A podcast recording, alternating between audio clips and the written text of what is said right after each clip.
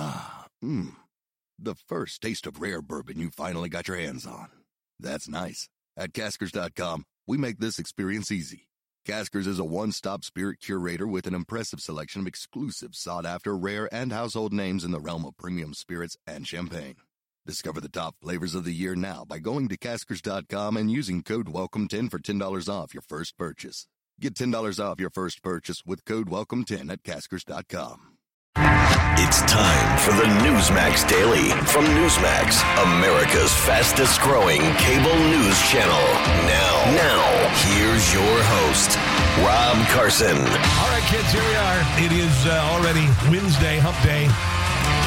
Already the 21st of Juillet.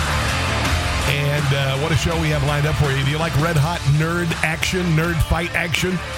Yeah, we had some of that yesterday going on in uh, in Washington D.C. between uh, Rand Paul and uh, Anthony Fauci. It was it was nasty. It was really really crazy. So anyway, we'll get to that here very shortly on the show. Uh, also. Just a whole bunch about the Biden administration colluding with big tech to shut people up, conservatives up. I know this because I've been a victim of it, and it's been uh, absolutely awful. So We'll get to that as the uh, as the show progresses, and uh, then that's a lot more, a whole lot more.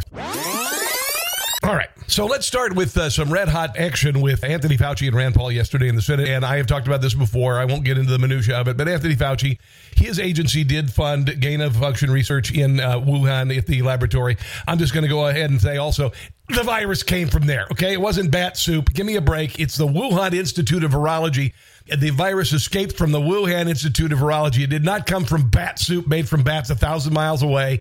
And we were funding game of function research, which is taking animal viruses and weaponizing them and making them more deadly. All right. So there was an exchange of emails between Anthony Fauci and his associates on January 30th, I believe, of last year, where he was panicked that this would be found out. Then when he talked to his boss, oh, there's not, no, nothing here.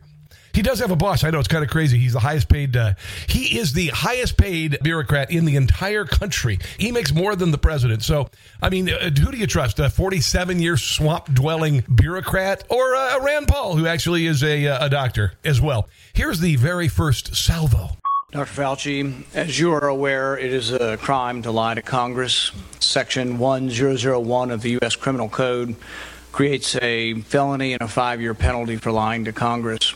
On your last trip to our committee on May 11th, you stated that the NIH has not ever and does not now fund gain of function research in the Wuhan Institute of Virology.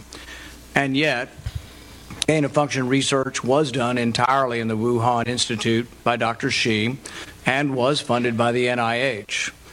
I'd like to ask you now. Dr. Shi is also known as the Batwoman. Consent in she lives in a bat cave. She's married to Batman. Insert into the record the Wuhan virology paper entitled Discovery of a Rich Gene Pool of Bat SARS related Coronaviruses. Please deliver a copy of the journal article to Dr. Fauci. In this paper, Dr. Shi credits the NIH and lists the actual number of the grant that she was given by the NIH in this paper. She, Other than that, there's no evidence. She took two bat coronavirus genes, yeah. spike genes, yes. and combined them with a SARS related backbone to create new viruses that are not found in nature. These lab created viruses were then to shown to nothing dangerous about that replicate in humans. These experiments combine genetic information from different coronaviruses that infect animals but not humans to create novel artificial viruses able to infect human cells. Yeah, all right. And also, they, they created an, a radioactive spider that bit this teenage kid named Peter Parker, turned him into a Spider Man. It was crazy. It was weird.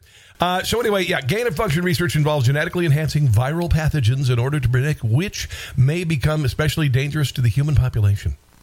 The research is controversial. No! Because of the risk that the virus previously only found in animals and subsequently altered to infect humans could be released, accidentally or deliberately. Just want to remind you that uh, after it was released in Wuhan, they shut the city down but allowed international flights to leave.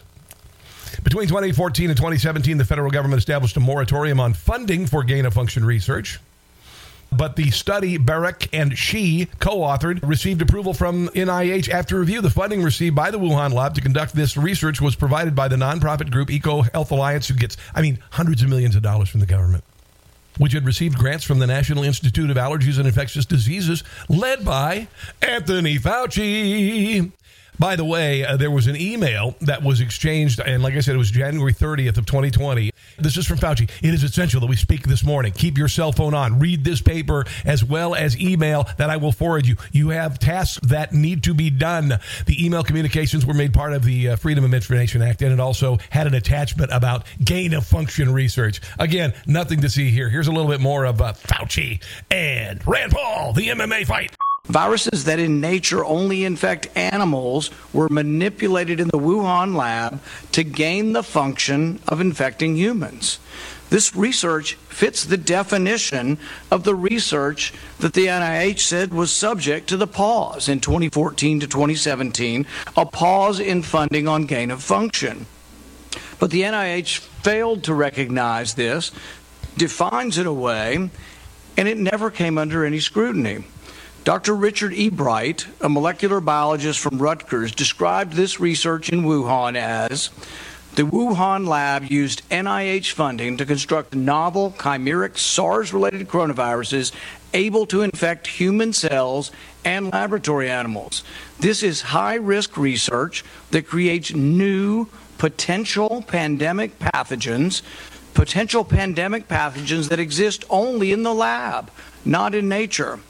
This research matches, these are Dr. Ebright's words, this research matches, indeed epitomizes, the definition of gain of function research done entirely in Wuhan for which there was supposed to be a federal pause. Okay, so he's pretty much made his case here. Here's a little bit more. Knowing that it is a crime to lie to Congress, do you wish to retract your statement of May 11th where you claimed that the NIH never funded gain of function research in Wuhan? Here we go. Senator Paul, I have never lied before the Congress, and I do not retract Why are you doing only friendly media uh, outlets that are left of center? that statement.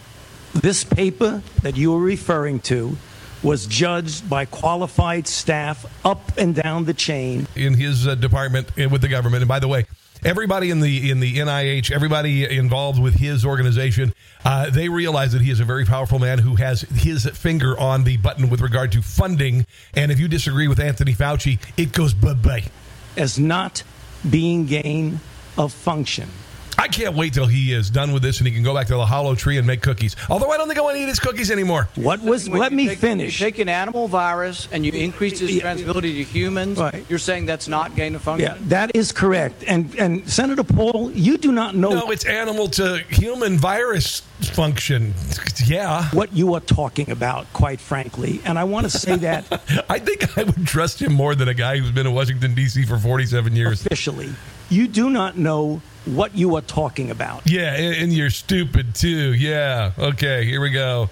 This is uh, Rand Paul saying you are you are obfuscating the truth. If the point that you are making is that the the, the grant that was funded as a sub award from EcoHealth to Wuhan created SARS-CoV-2, that's where you are getting. Well, it, it pretty much funded the research that was going on there, which was a game of function. Okay, blah blah blah. You get it. Let me finish. We don't know. Well, we don't wait know a if minute. It did I come can- from the lab, but all You- the evidence is pointing that it came from the lab. You- and there Oh, will be responsibility for those who funded the lab, including yourself. I totally This committee resent, will allow the witness to I totally resent the lie that you are now propagating, Senator, because if you look at the viruses that were used in the experiments, Yeah. that were given in the annual reports, that were published in the literature, it is molecularly impossible. No one's saying those It- viruses it is- caused it. it no is one is molecularly- those viruses caused the pandemic. What we're alleging is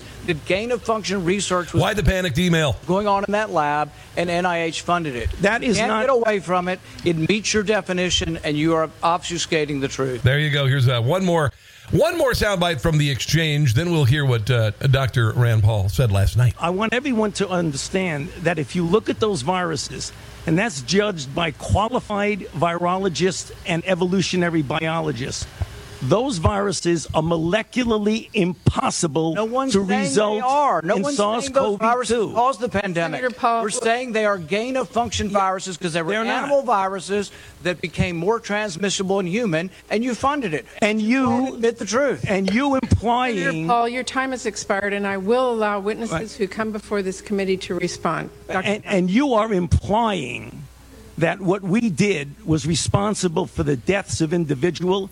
Absolutely, 100%.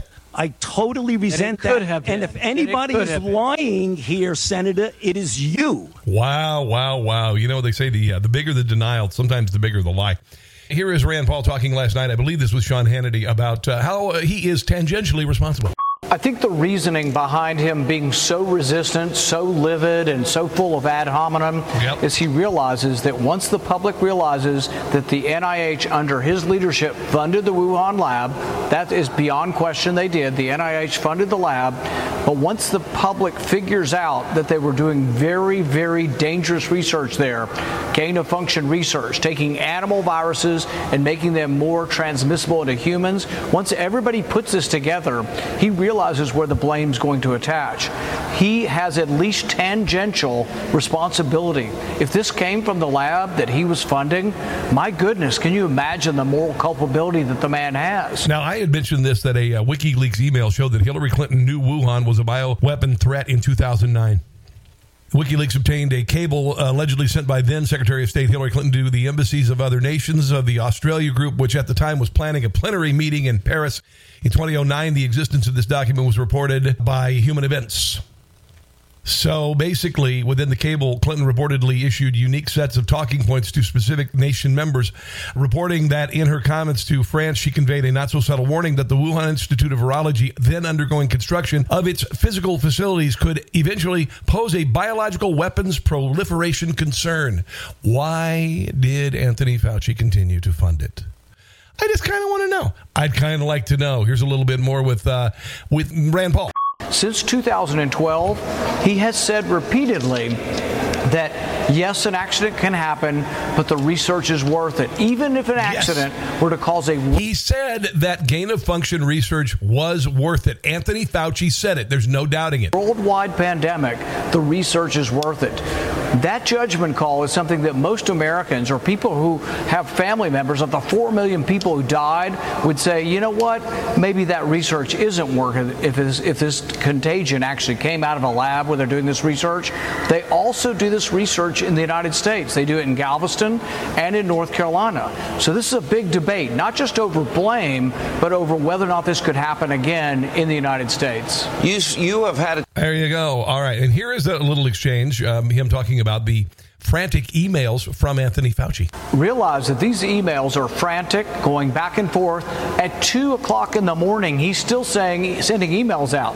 The first email he sends to his assistant is one of these research papers with Dr. Shi from the Wuhan Institute that is gain of function. He sent an attachment about gain of function research. Okay. His assistant responds, Oh my goodness, this is gain of function research. It's like, oh no, they've discovered that this is going on and we might have funded the origin of this virus. So immediately they're circling the wagon. They're having urgent meetings. Meet with me. He is uh, knee deep in it. Anthony Fauci is knee deep in it. Immediately, he says to his assistant, read this paper, which is a gain of function paper. He was alarmed, but then to his boss, he's putting on a different front and he's saying, Everything's good, sir. Everything's working just fine. Everything's okay. It looks like there's no chance it came from the lab. Meanwhile, a virologist is sending him an email saying, Four of us agree this looks like a virus that was manipulated in a lab. So, Yes, from the very beginning, I think he was covering up because he realized that there would be a great deal of culpability of blame attached to him if a lab that he was funding through the NIH turned out to be the source of a pandemic. you uh, find out about this, you attach a game of function uh, article to an email to your underlings in a panicked fashion uh, at uh, two in the morning. no, no, there was nothing going on there. Nothing going on. Yes, and I will be sending a letter to the Department of Justice asking for a criminal referral because he has lied to Congress. We have scientists that will line up by the dozens to say that the I think Fauci will look great in orange. research he was funding was gain of function. He's doing this because he has a self interest to cover his tracks and to cover Yeah. his connection to Wuhan lab. Now, does he deserve all of the blame? No, there's still some conjecture as to whether or not it came from the lab, but he's lying about whether or not he funded gain of function research, and yes, he should be punished. There you go. There you go. Uh, I'm going to get to uh, uh, Grant Stinchfield's comments on this. Also, Senator Mike Brown, uh, Braun, I should say, appeared uh, last night. And he talked about it a little bit. But I do want to welcome our new sponsor. He is author Craig Stanfill. I know you're an author, really? Yeah. Oh, because he's got a book that I think you're going to love. He has a new book. It's called Terms of Service, subject to notice without change, and it's available on Amazon and Barnes and Noble right now for three dollars and ninety nine cents. This is not a typical sci-fi novel. You can uh, start with Orwell's 1984, add in a healthy dose of Brave New World, and Fahrenheit 451. Okay? It's very, very relatable. It is a uh, work of literary science fiction, one of which has something important to say. Statistically, it is a work of mainstream fiction focused on the journey of a protagonist and on the world in which uh, she lives.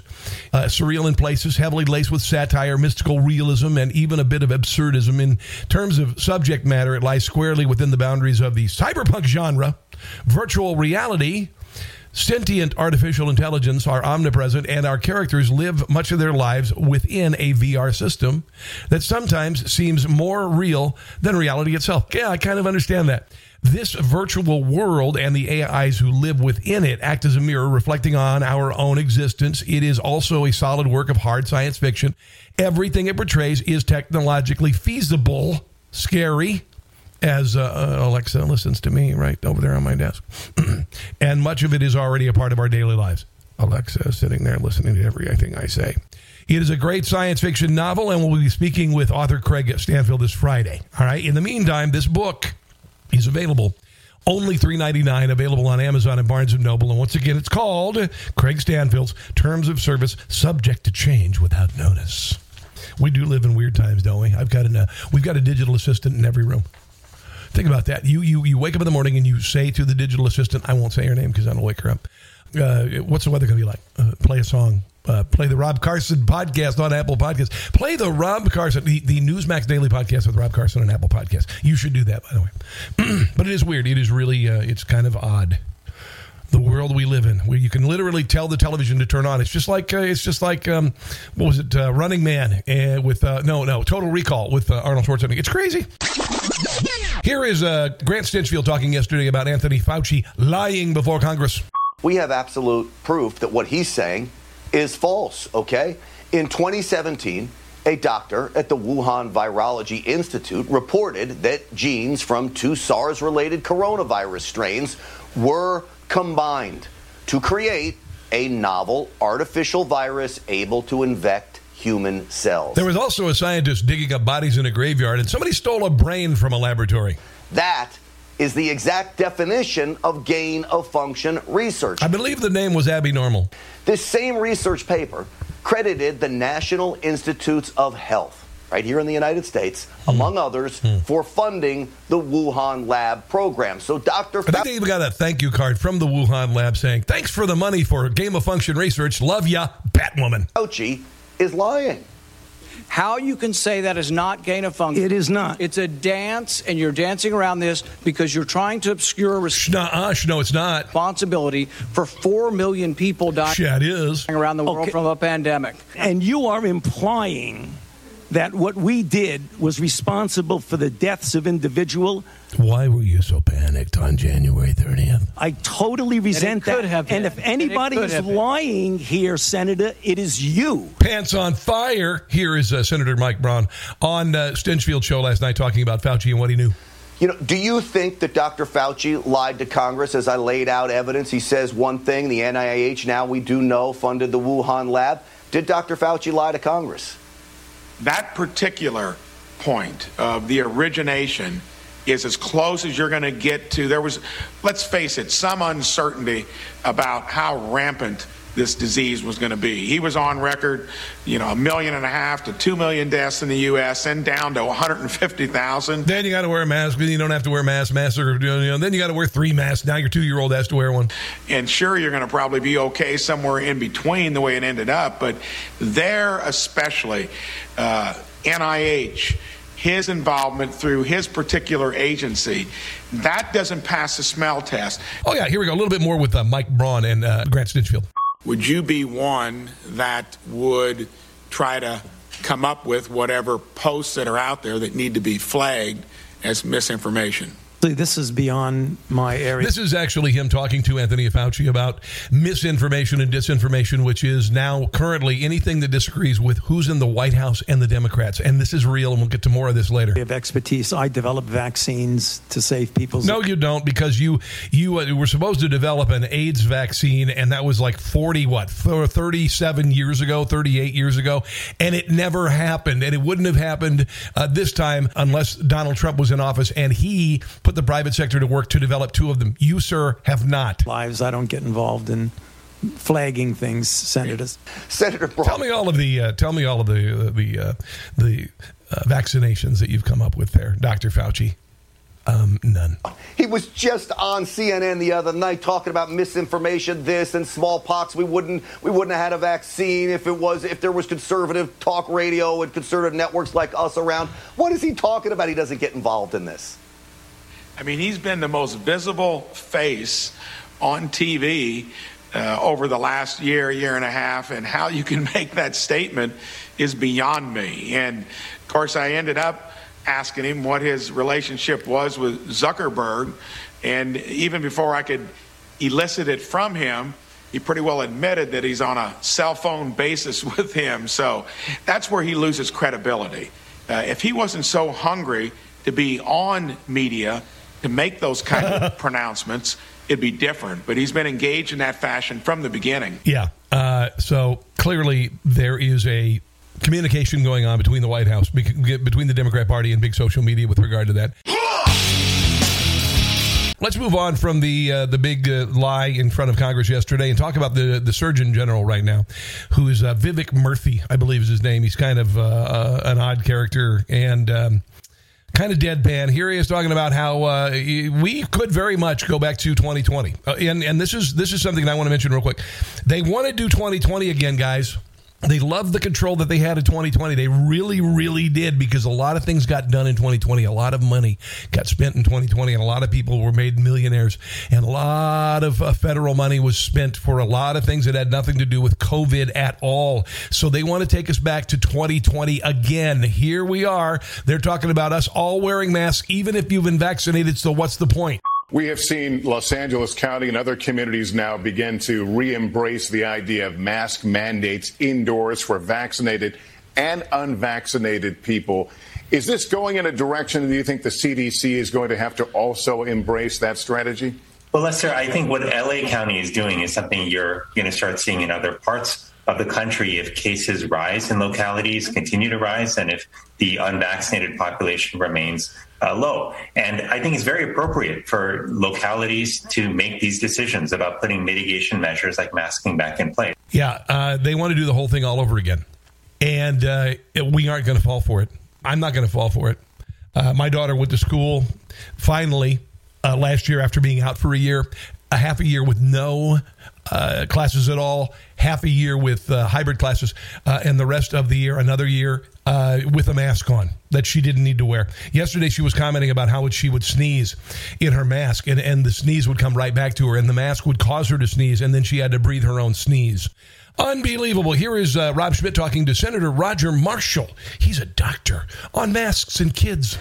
Uh, you've had Dr. Walensky saying that unvaccinated kids should wear a mask. You've had the American Pediatric Association say that everybody in school vaccinated. You know, uh, actually, wearing a mask while you've been vaccinated is the same as taking birth control when you're celibate. It Or not needs to wear a mask. You've got a mask mandate. Are you planning on having sex anytime soon? No, no, I don't do sex at all. But I'm going to go ahead and just take the birth control. Now in Los Angeles County, what do you make of all this? What, or if you're a guy, you know, wearing one of those. What's the right answer here? Because a lot of people are confused.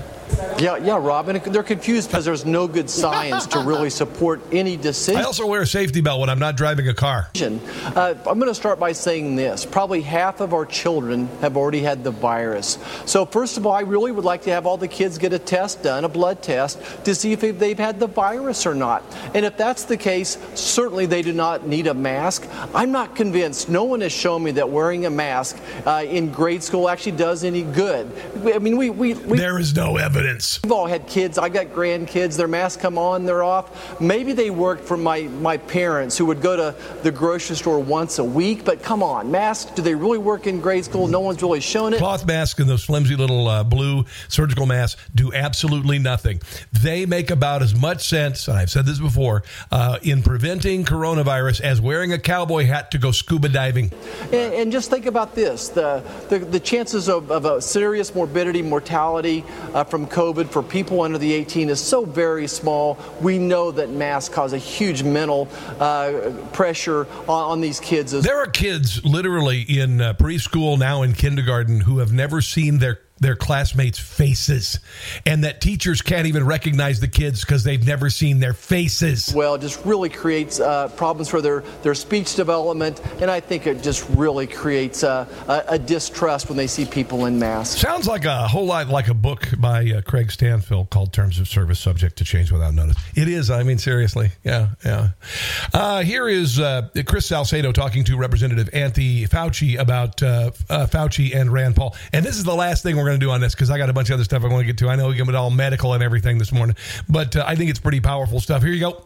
No, that's exactly right. I mean, so you get somebody like Fauci, who's a public health administrator. He's a, he's a bureaucrat, and he sits there and has the audacity to accuse uh, Dr. Rand Paul of lying.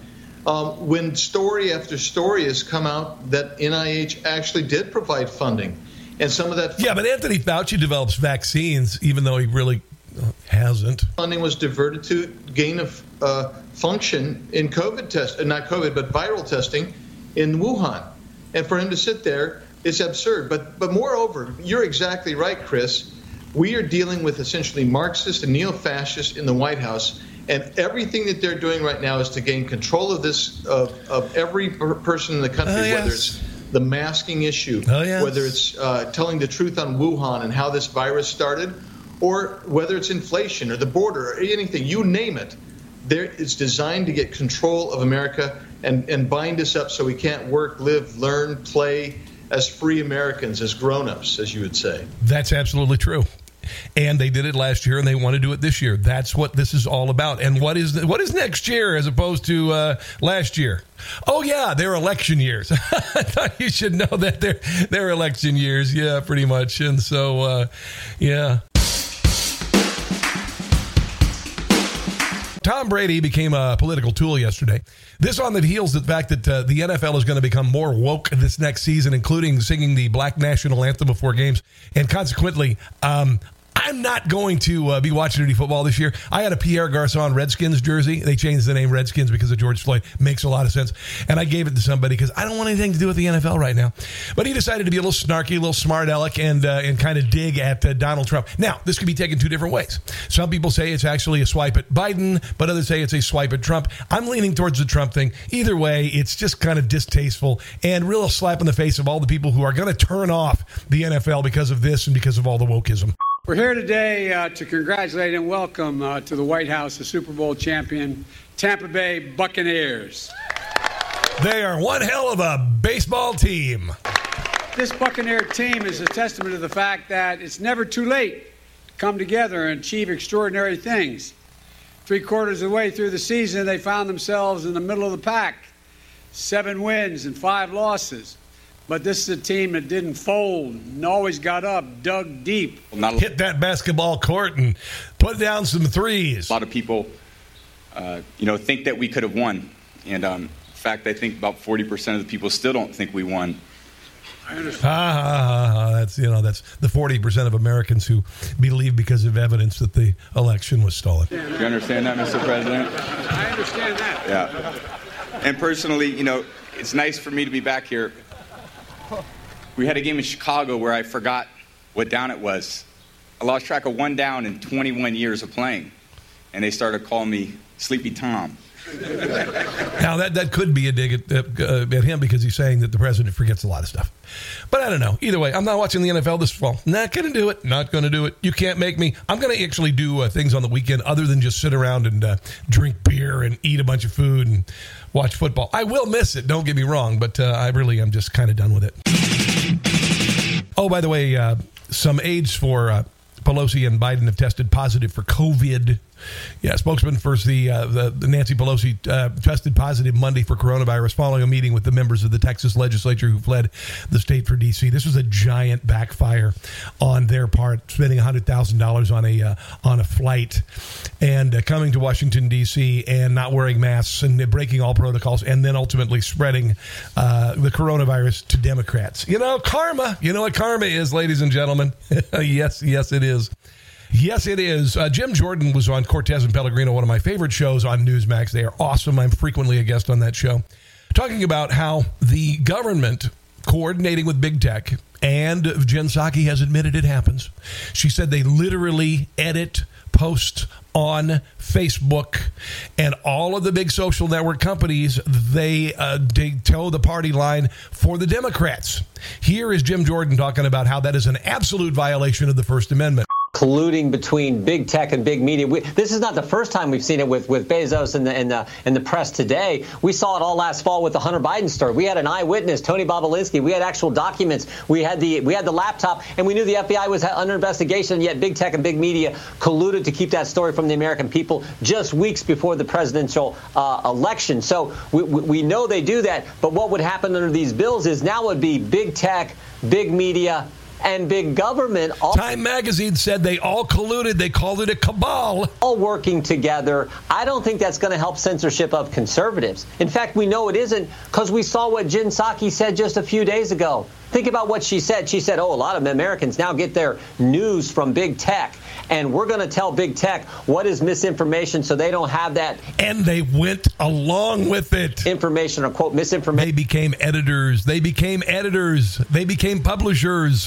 On their platform. I mean, that's scary. That is a direct violation of the First Amendment freedom of the press. So that's our concern is we're empowering the FTC under these Democrat-sponsored bills. We think that's the wrong approach. What we want to do is give Americans a private right of action when tech censors them. We want to get rid of tech's uh, liability protection under what's the so-called Section 230 and we want to expedite the judicial review so that these kind of antitrust cases, which the Trump administration brought against Google and Facebook, they get to the Supreme Court much faster, and we get a, we get a decision. And and again. Justice Thomas has hinted more than once that he's ready to deal with this situation and address what's happening with big tech and how they censor conservatives. Now, the other day, in case you didn't hear, Joe Biden literally paraphrased Joseph Stalin. He said, it's not the vote that matters, it's who counts the votes. That's what he said. He said it. He paraphrased Joseph Stalin. Jen Psaki has paraphrased Joseph Stalin, actually, uh, has actually quoted Joseph Stalin by coming up with the word misinformation or disinformation. Misinformation or disinformation. This is something that Joseph Stalin talked about. Disinformatia in 1926. It was essentially, it was uh, the anything that the government says is right and anything that is wrong is disinformation. This is how blatant this has gotten. This should scare the crud out of you. Um, yesterday, Dennis Prager, he actually echoed what I said a couple days ago. This is what they're saying in Cuba about the, the revolution down there. They're saying that they've been fed misinformation on the web. Literally. That's what the Cuban government is saying. Here is Jim Jordan talking about examples of misinformation put out by the Democrats because it, it's a sliding scale and it changes on a daily basis. It changes on a daily basis. What is misinformation? What is disinformation? Listen to this. What Democrats define as misinformation, holy cow. I mean, think about this. Democrats have lied to us on so many issues. They, remember, Democrats told us last summer that the protests were peaceful. Democrats told us just a few weeks ago that it was Republicans who were for defunding the police. I mean, those two things are laughable. Yep. Democrats said the dossier was real. Democrats said President Trump colluded with Russia. We spent $30 million on a Mueller investigation, 19 lawyers, 40 agents to tell us that wasn't true. Democrats said said, oh, when Trump cleared Lafayette Square, uh, it was for a photo op. We had an inspector general say that. What they didn't tell you is that uh, the day before that event in Lafayette Square, uh, Antifa tried to burn down the historic St. John's Church. And for the first time in our history, the President of the United States and his family had to go to the emergency bunker. The media is not covering that. They had to go to the emergency bunker for their safety. And Donald Trump went the next day to stand in front of St. John's Church in solidarity, holding a Bible. He was made fun of. But it was a way to show these violent mob that attempted to burn down this church and threaten the president of the United States uh, that Donald Trump is the boss and law and order would be uh, would prevail. I should say that wasn't true. Democrats told us that the COVID uh, COVID nineteen didn't start in a lab. We now know that's probably not true. And of course, Democrats told us for four years that the 2016 election was stolen. In fact, in October of last year, just weeks before the presidential election, Hillary Clinton was still saying the election in 2016 was stolen from her. Wow. So they've misinformed us all the time. So if they're defining misinformation and telling tech what to take down, that is truly scary. I got to tell you, and this really just quite simply makes me mad. Did you realize that the Biden White House has a second spokes ginger? Did you know that? Yeah, there's Jen Psaki. And then there's uh, Kate Bedingfield. She is uh, uh, uh, like a, a, spokesperson or the whatever. Anyway, she had something to say about misinformation. Again, she's not as artificially colored uh, as, uh, as Jen Psaki, but still a ginger. Well, we're reviewing that, and certainly they should be held accountable. And I think you've heard the president speak very aggressively about this. He understands this is an important piece. Listen to what she has to say, because she's going to tell you that conservative ideas and analysis are all disinformation. Seriously. Of the ecosystem. But it's also the other thing the president has pointed out and spoke to when he was asked about. You know who else was a ginger?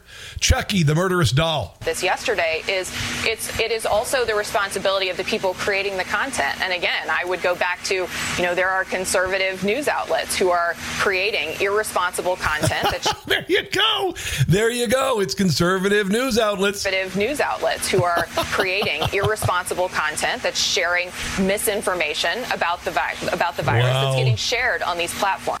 It's just unbelievable, honestly. And then the, that was on NBC, so it was just gobbled up, just gobbled up like little birds eating, uh, you know, uh, uh, worm parts from their mother when she comes back to the nest. Just gobbling it right up, just gobbling it right up. Here is uh, Cortes and Pellegrino. And one of the things all this talk about COVID and everything and in misinformation has done for the Biden administration is to uh, take the attention off the southern border. Uh, you've got a, a, DHS secretary who says that if you try to arrive here via sea from Cuba, where if you go back, you will be uh, tortured, you will be jailed, and you will be murdered, you will be returned if you are a Cuban trying to leave. But if you cross the southern border, that is perfectly fine.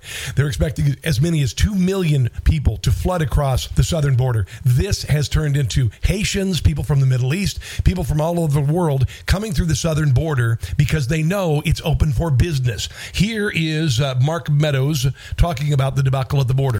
You've got all these migrants coming in. They're saying some 900% now in the Rio Grande Valley are infected with COVID. These are new concerns, and the Biden administration is looking the other way. Well, they're looking the other. They're oddly enough not uh, asking them to wear masks. Way, and I think the other thing that that uh, to point out is is those numbers that you showed the the number of people that are coming at almost 200,000 this last month. It is a 500 percent increase when you look at month over month. The last month, it's policy that Donald Trump was in office versus what it is today. But you you've hit the other. It, it's a healthy uh, health and safety concern. You know, here we are worried about mask and restaurants, and we're allowing people to come across infected many times without a test, many times without actually even doing the normal protocol to make sure that they're safe, and we're releasing them in, into uh, into our country. I mean, I, I can tell you that it, it, was only because Donald Trump was willing to go to the southern border that Kamala actually got there. Uh, you guys know that. But the other interesting thing is, is here we are today, continuing to see more and more people people come across. And what are they talking about just a few blocks from where I am? Amnesty. They want to put amnesty in a bill. I mean, they do. They want to have 30 million people who are here illegally vote Democrat. That's how cynical and awful it is. There are children being raped coming across the border. There are people being enslaved by the drug cartels in payment for being brought across the border. None of that matters. Honestly. Unbelievable. Joe Biden is taking uh, credit for the economy coming back now. I want to just mention something real quick. If your business is closed for a week and no have no customers at all, and you open, say for instance, uh, you're closed on Tuesday, you open on Wednesday, and one people, one person walks through the door and buys something, you have a 100% increase in your business in one day because you're able to open your doors. That's what's happening with the American economy, and it could go much better if Democrats would stop with the uh, expanded uh, unemployment benefits, $300 a week, which account, amounts to $14,400 a year. 14.4. Most businesses can't afford to pay somebody working the drive through 14.4, let alone an additional 14.4. Here is a senior economic advisor for the Trump administration, Stephen Moore, talking to Rob Schmitt about Biden taking credit for the economy. And the recovery is mostly due to the vaccine, obviously, which was developed by uh, Trump. I Yeah, wish true, that uh, Biden would acknowledge that. Nah. Uh, but um, I, so I, th- I think, look, the next four or five months, we're going to have a nice recovery as, as these businesses reopen. But then there are some dark clouds on the horizon. You mentioned a couple of them already. One is that it's getting more and more difficult for employers to get people back to work, especially in the blue states. You know, 25 states have repealed these extra unemployment benefits, but uh, virtually every state with a Democratic governor, there may be one exception, continues to pay people not to work, and that's a real hardship for the small businesses.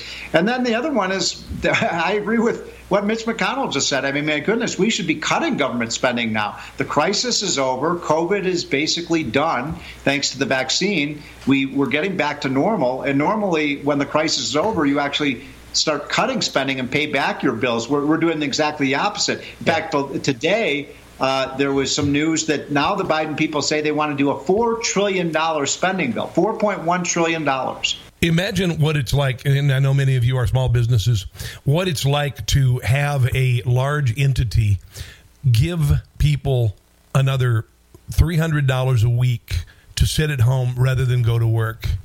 And you can't come up with $14,400 a year more to get them to come to work for you. You'd have to spend a minimum of that just to have them consider coming back to work.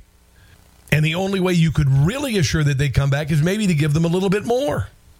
Oh, but guess what?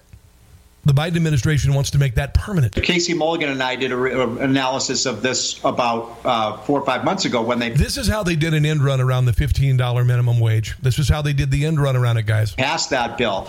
And we estimate there are about 5 million American, fewer Americans working today because of those unemployment benefits. So that bill actually cost the American jobs. It didn't create jobs. Uh, now, the good news is there, those benefits are supposed to expire in September. But Rob, I've got some more bad news for you. Now there, you're not going to believe this, but there is a bill now in Congress to make those bill, those uh, those benefits permanent. I mean, you talk about They want to create the welfare state, guys. doing damage to our small businesses. How can they compete with their rich Uncle Sam? You can't compete with your rich Uncle Sam, quite simply.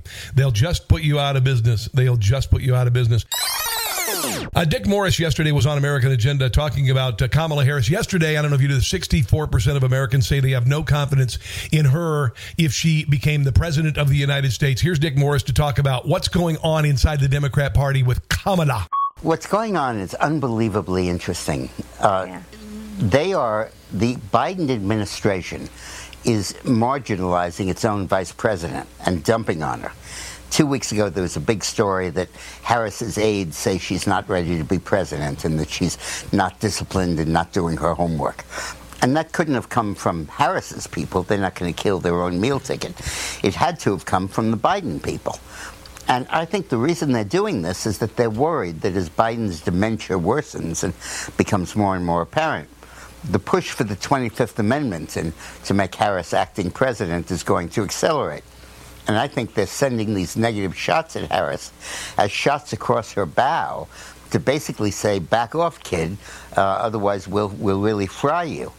And, uh, and also to invoke the Spiro Agnew insurance policy. I don't know if you have a cup policy, but it was one that Richard Nixon took out in 68 when he was facing impeachment. And the idea was Agnew is so terrible, nobody would want him to be president, so they'll leave Nixon in. We will see, my friends. We will see. Our time is running short. I want to do a couple more stories before I go. This is kind of interesting. The uh, the author of the 1619 Project said that the uh, least race inequality in the world is in Cuba. Her name is Nikole Hannah-Jones. She's become very wealthy with the 1619 project and the malarkey that it's built on. I use that word because I can't use the other word. Yeah, yeah. Anyway, here she is doing an interview. I believe this is 2019 and uh, talking about how awesome and fair and uh, colorblind and equal that Cuba is. Is there are there candidates right now, or even just places that you think have? A, oh my God! It sounds like National Public Radio. A viable and sufficiently stay with me people don't fall asleep a um, ambitious integration agenda and if so what what is it a snarky liberal laugh that, that laughs at a lot right there yeah. that laughs at a lot right there let me just go ahead and continue sipping my latte and i'll allow you to answer i mean one let me just um, we're so smart. I, am definitely not an expert on uh, race. It's an an expert. That's uh, English. It's not a expert. Relations internationally. Um, and it's also hard to look at countries that didn't have, you know, large institutions of slavery and compare them to the United States. The answer is probably going to be surprising uh, that I'm going to give, which is. Are you are you asleep? Are you asleep? I'm I'm just stay with me. We're almost there. If you want to see the most equal uh, multiracial, dem- uh, it's not a democracy, most equal multiracial country in our hemisphere, it would be Cuba. Cuba has the least inequality between black. Everybody's poor. Everybody's poor. Now, uh, Orlando Gutierrez Boronat uh, ridiculed the words of her uh, because it's a lie. If you look at the Central Committee of the Communist Party for the last 62 years, uh, many black prominent commu- uh, prominent black Cubans have been um, in that Central Committee. Then you look at uh, the republic that existed uh, in 1902 to 1959. There were all sorts of uh, black Cubans in the government, but in the last 62 years, they have not been in the Central Committee. Okay? It was during Cuban's democracy the black Cubans had leadership roles as president, as president of the Senate, multiple ministries, representatives of the House, uh, important social leaders, the leader of the the labor movement, uh, and uh, that that's what leadership was like in Cuba under democracy. 62 years of communism. It's been a white European descent communist leadership that has dominated power. In other words, black people have been excluded from leadership positions in Cuba for the last 62 years exclusively because they are people of color. So she was wrong. She was wrong. She was wrong. Before I go, I want to get to a brilliant brilliant Trump impersonator who I've had on this show, Shawn Farash. He is a uh, New Yorker. He is a conservative. He was at the uh, the big CPAC in Dallas, and uh, he made fun of this exchange. Michael Wolff appeared on Brian Stelter's show and called him out for being a political hack. I think the media has done a terrible job on this. I think you yourself. Um, you know, why you're a nice guy. You know, you're full of sanctimony. Um, you know, you become part of one of the parts of the problem of the media you know, you come on here and you and you have a um, um, uh, you know, a monopoly on truth. You know, you know exactly how things are supposed to be done. Um, you know, you are why one of the reasons people can't stand the media. now, months ago, I started calling him uh, Humpty Dumpty for a number of reasons. Number one being he looks a whole lot like Humpty Dumpty. Uh, and also, he, he, just had a great fall. A 75% decrease in viewership on his show, which wasn't uh, much to brag about in the beginning, in, in, the first place. Here is Shawn Farash as Donald Trump doing a little uh, ode to Humpty Stelter. Ode to the wall. Humpty Dumpty's ratings took a huge fall. And the losers and phonies at fake news CNN they just want Humpty's ratings to get better again. the name of his show is completely absurd. Reliable sources, if you haven't heard. but if there's one thing left that we all know is true, it's that Humpty Dumpty is lying to you. He was roasted so beautifully right there on the screen, like the biggest potato the world has ever seen. And I'll never forget the great look on his face when big bad Michael Wolff put Humpty right in his place. That is absolutely uh, fantastic. So we will have Shawn on again before the end of the week on this podcast right here. And uh, so make sure to, if you would, subscribe today to the uh, the podcast, the Newsmax Daily with Rob Carson on Apple Podcasts. If you would also uh, do me a big favor, all you guys, okay, who are checking it out, uh, put a five star review in there and, and say why you like it because it's a different show than all the other conservative shows out there. It's uh, it's meant to entertain, inform, and maybe even motivate to do good. So, uh, thanks for watching, guys. God bless you. I appreciate it. God bless our police and our firefighters. Remember Ashley Babbitt. I will see you tomorrow. In the meantime, don't catch the stupid. Thanks for listening to the Newsmax Daily with Rob Carson. Check your cable guide or NewsmaxTV.com or watch free on YouTube, Roku, Apple, Pluto, Xumo, Amazon Fire, and your smart TV. Newsmax, America's fastest growing cable news channel. Check NewsmaxTV.com for details.